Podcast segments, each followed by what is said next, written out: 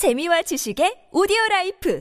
팟빵 안녕하세요. 군사도복입니다. 그동안 압도적인 전력을 쏟아붓는 러시아군을 상대하면서도 어떻게 우크라이나 군이 밀리지 않고 효과적으로 방어전을 수행하고 있는 것인지 결정적인 이유가 드러났습니다. 탁 트인 평야지대인 돈바스 전장에서도 약간 높게 솟아있는 구릉지대 사이로 숲이 꽤 많이 우거져 있는 산림 지역이 존재하는데요. 우크라이나 군은 낮은 산악지대라 할 수 있을 만한 이런 곳에서 약간이나마 고지를 점하고 엄폐물 사이에 참호를 파고 매복한 채 러시아군을 타격하고 있었기 때문에 적은 병력으로도 두 배 이상의 전력을 가진 러시아군 의 공세를 대부분 막아낼 수 있었던 것이었습니다. 그런데 이제 이런 돈바스 전선에 300대가 넘는 우크라이나군 전차 부대가 동원되면서 우크라이나군의 전투 양상이 어떻게 변할지 주목받고 있습니다. 이들은 우리 군의 제7기동 군단처럼 본격적인 공세를 위한 전력들이기 때문인데요. 그러나 이는 우크라이나군의 대반격을 예고하는 서막에 불과합니다.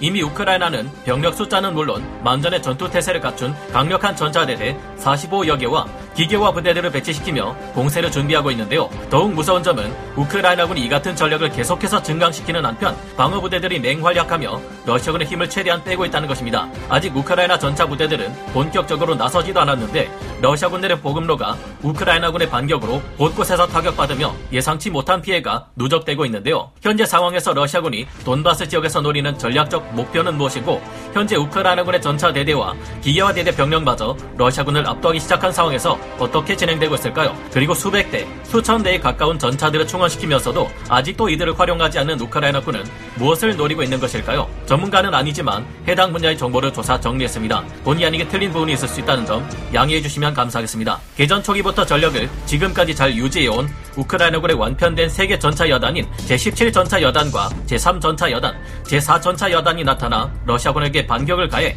그들을 크게 당황시키기 시작했습니다. 현지 시각으로 5월 2일 여러 오신트 정보에 의하면 이날 우크라이나 동부의 세베로도네츠크에서는 우크라이나의 제79 공중 강습 여단 경보병 부대가 러시아군의 4개 대대 전술단들을 막아내고 있었는데요. 그런데 드디어 이곳에 우크라이나군의 장갑차와 전차, 보병으로 이뤄진 보전 합동 부대 제17전차 여단이 나타났고 뒤이어 완전한 전차 부대로 편성된 제3전차 여단과 제4전차 여단까지 나타나 차례대로 번갈아 투입되며 러시아군의 대대 전술단 병력을 공격하기 시작했습니다. 지금의 제17 전차 여단은 개전 초와 달리 T-64 전차와 T-72 전차 대여대가 주축을 이루고 있는 세계 전차 대대와 BMP-1 장갑차들로 편성된 한개 기계화 대대, 거기에 두개 자주포 대대와 한개 다연장 로켓 대대로 이뤄진 강력한 전력으로 구성되어 있습니다. 제3전차 여단은 전쟁 중 증원된 예비부대들과 장비를 합쳐 각각 100여 대 T-72 전차와 두개 자주포 대대, 한 개 다연장 로켓 대대를 갖추고 있으며 제4 전차 여단 또한 마찬가지입니다. 이들은 개전 이후 전투에서 큰 손실을 입는 일 없이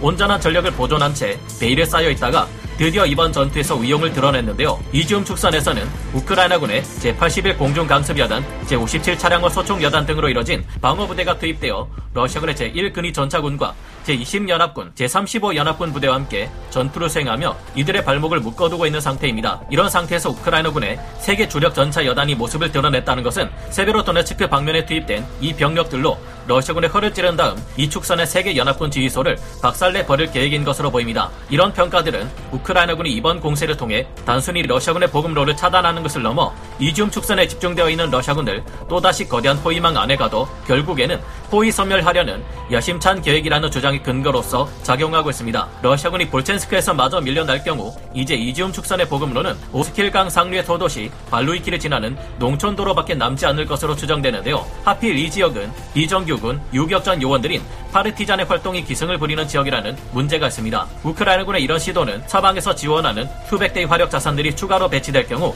더욱 그 힘을 발휘하게 될 것으로 보이는데요. 그리고 지난 영상에서 말씀드린 것처럼 다른 돈바스 지역 모두에서 우크라이나군의 기갑 전력이 러시아군의 기갑 전력을 압도하기 시작했습니다. 대부분의 대대 전술단이 절반에 가까운 어마어마한 병력 손실을 입은 것에 비해 우크라이나군의 기갑 부대는 많은 부대들이 멀쩡한 상태로 반격을 준비하고 있는데요. 당장 전투에 투입될 수 있는 기동부대만 최대 45개 전차 대대에 이르며 지금도 돈바스 지역에 충원되는 우크라이나군 기갑 부대 규모가 점점 더 커지고 있는 상황입니다. 우크라이나군은 현재 러시아군의 보급로를 공 격하며 지난날 우크라이나 서부 및 북부에서 겪었던 악몽을 떠오르게 만들고 있는데요. 현지 시각 5월 5일 전황 지도를 살펴보면 하르키우 동부 쪽으로 진격한 우크라이나군이 스타리살타우를 탈환한 것을 볼 수 있는데 이로 인해 러시아 본토 벨고로드에서 볼첸스크를 지나 하르키우로 이어지는 보급로를 막아버렸습니다. 반면 현지 시각 5월 4일 미국의 전쟁연구소 ISW가 밝힌 보고서에 의하면 러시아군은 이날 동부 우크라이나 지역에서 여러 번이나 공격을 시도했지만 하나도 성공하지 못했다고 평가되었는데요. 러시아군은 이지움 남쪽을 공격해 우크라이나 방어군에 대한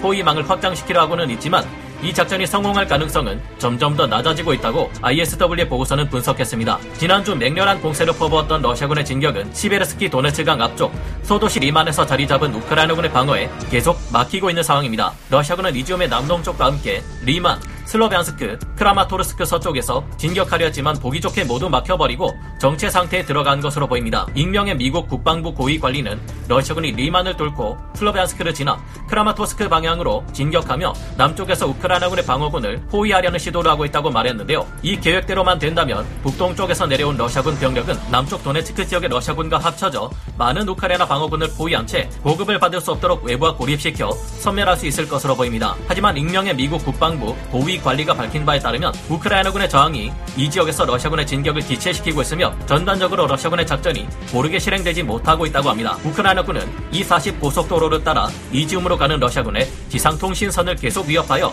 5월 3일에는 베셀레 지역에서 러시아군의 보급 호송대를 파괴하는 데 성공했는데요. 게다가 돈바스 지역의 우크라이나군 포병대는 남부 전선 자포리자주로 향하는 러시아군의 보급선마저도 저지했습니다. 러시아군은 도네츠크 주의 노보실카와 자포리자주 오리히우를 공격하려 했지만 실패했으며 하르키우시 주변에서는 우크라이나군의 반격이 러시아군의 진지를 북동쪽으로 이동시킬 수 있다고 ISW 미 전쟁 연구소는 분석했습니다. 이 지역에서 우크라이나군이 앞으로도 반격을 계속한다면 러시아군은 진지를 강화하거나 포기해야 할 수도 있다고 하는데요. 이런 와중에 현지 시각 5월 5일 우크라이나 보안국 SBU는 현재 러시아군이 얼마나 큰 혼란에 빠져 있는지 단번에 알 수 있는 대화 도청 내용을 공개했습니다. 이 도청된 대화에서는 러시아군이 최전선에서 미쳐가고 있다. 그들은 우크라이나 전쟁에서 손실을 입는 것에 대해 극도로 두려워한다. 장교가 없다. 부상당한 장교가 2명, 전사한 장교가 2명, 83명 중 30명만 남아있다는 이런 내용들이 있습니다. 계속해서 러시아군의 장교들이 희생되고 있다는 것을 보아 우크라이나군의 저격수들이 전선에서 맹활약하고 있다는 것을 알 수 있습니다. 전반적으로 상황을 정리해볼 때 아직도 러시아군은 동부 전선의 이지움 축선 남쪽 방향에 공세 범위를 확장시키고 도네츠크 서부 지역에서의 공세와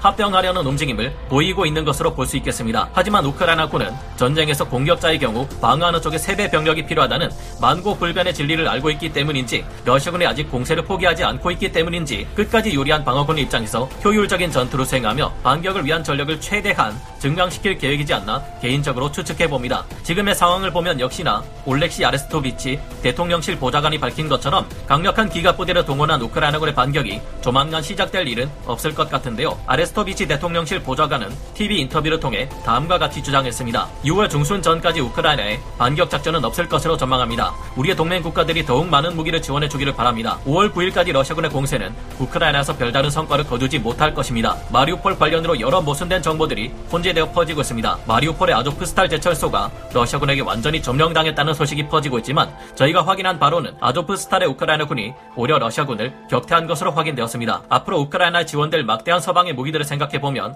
돈바스 공세를 가해온 러시아군의 수많은 병력들은 보급로부터 차단당한 다음 빠져나갈 수 없게 된 상태에서 우크라이나의 압도적인 대규모 기갑 군단에 의해 괴멸될 것이라 생각되는데 여러분은 이에 대해 어떻게 전망하시나요? 오늘 군사 돋보기 여기서 마치고요. 다음 시간에 다시 돌아오겠습니다. 감사합 영상을 재밌게 보셨다면 구독, 좋아요, 알림 설정 부탁드리겠습니다.